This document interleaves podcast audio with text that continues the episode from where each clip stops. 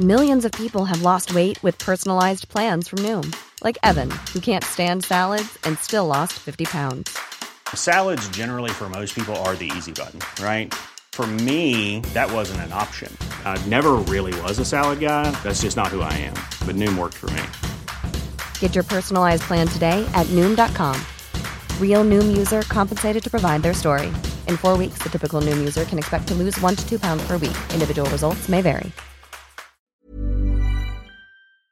Hi, I'm Lawrence Dallaglio, host of the Evening Standard Rugby Podcast, brought to you in partnership with QBE Business Insurance. The show is available to listen to now and right up to the end of the season when the winners of the Champions Cup will be crowned at Tottenham Hotspur Stadium and the fight for the Premiership title will be decided at Twickenham. QBE is one of the world's leading insurers and they will help your business build resilience through risk management and insurance solutions. Subscribe and download now wherever you get your podcasts. Thanks for listening. From the Evening Standard, I'm David Marsland, and this is The Leader. The wildfires in Greece are now into their second week, and there's no sign of them stopping soon. Rain has fallen and doused some of the blazes, but then came lightning, which started new ones. The worst affected areas are on the island of Evia, where you may have seen people rushing onto ferries as the skies turned red above them, and Arcadia, where UK firefighters have been dispatched to join an international effort.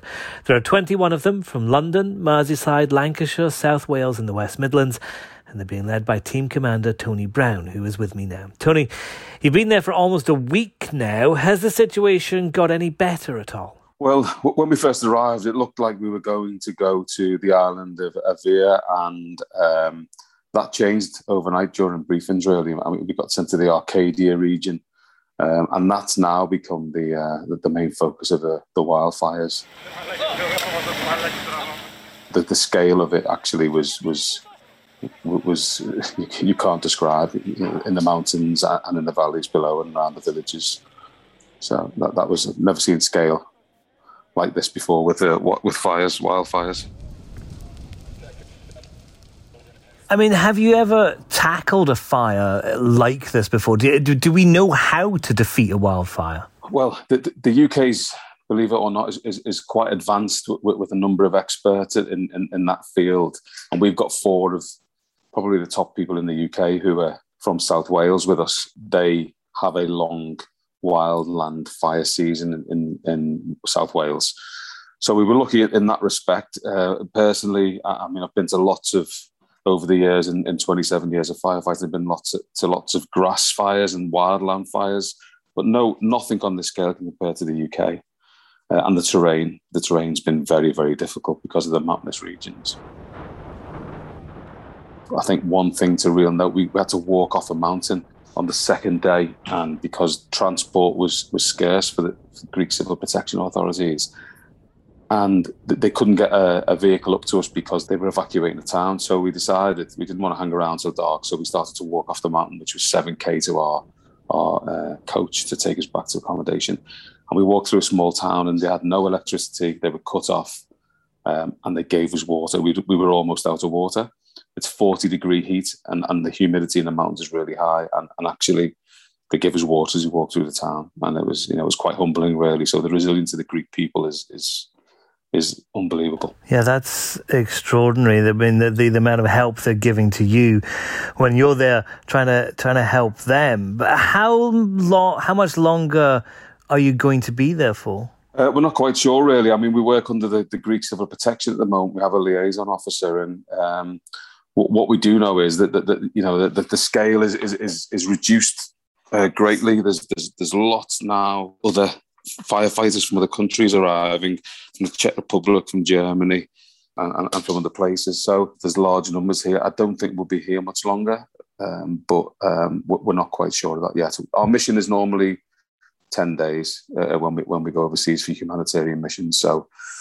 um, but it can be up to 10 days so we can go earlier. It depends on the host. Are you working with, like you said, there, there are lots of other uh, fire service personnel from loads of different countries. Are you working with them as well, or are you isolated as a kind of a UK team? Well, early on in the week, we, we were we were isolated in, in, our own region up in the mountains, and we were linking in with Greek firefighters, and we were preventing reignitions of, of, of the woodland. But um, we have worked with uh, Germans, and we've got a great relationship with the Czech Republic, and um, going back on past missions and working in Europe, there was quite a few Czech firefighters we knew. So, so we linked up with them for, for intelligence, really, to understand what they were up against uh, and what they needed. So, yeah, we've we have linked up, but we've we've been responsible for our own sectors around towns and villages in valleys or up in the mountain. It has been quite a rapid response, hasn't it? I mean, is it making a difference? We've been on many deployments and, and we've been on many standbys to go on deployment. And this time, I think the Home Secretary had the foresight to see uh, Priti Patel got us got us in quickly. Uh, spoke to my chief fire officer and my deputy chief fire officer, Phil Garrigan and Nick Searle, and and actually put the call out really quickly. Spoke to the, the rest of the UK and asked for volunteers, and, and it was a, a real rapid response. And um, I think without that def- definite plan and that definite right, you're going to go get people together. Uh, we wouldn't have been here so quick. So I, I think really that, that that made a big difference. Uh, the Home Secretary seeing the fires and then making it a you know a real decision. Clearly, the sooner you get in, the, the, the sooner you can get things done. If you know the fires will pass through the forest and, and, and the vegetation, but if you can create a, a fire break and a gap, and, and then prevent the the unburnt embers reigniting when the heat and the wind rises up in, in the afternoons, it, reduces the, the, the, the fires greatly. So getting here quickly and early and being light on the ground and basically fire kit and boots and, and, and other personal protective equipment, I think made a difference. How do you create a fire break in that situation when there's fire pretty much all around you? Well, we, we if the fire rushes through and it goes up into the trees, we, we retreat out of the way.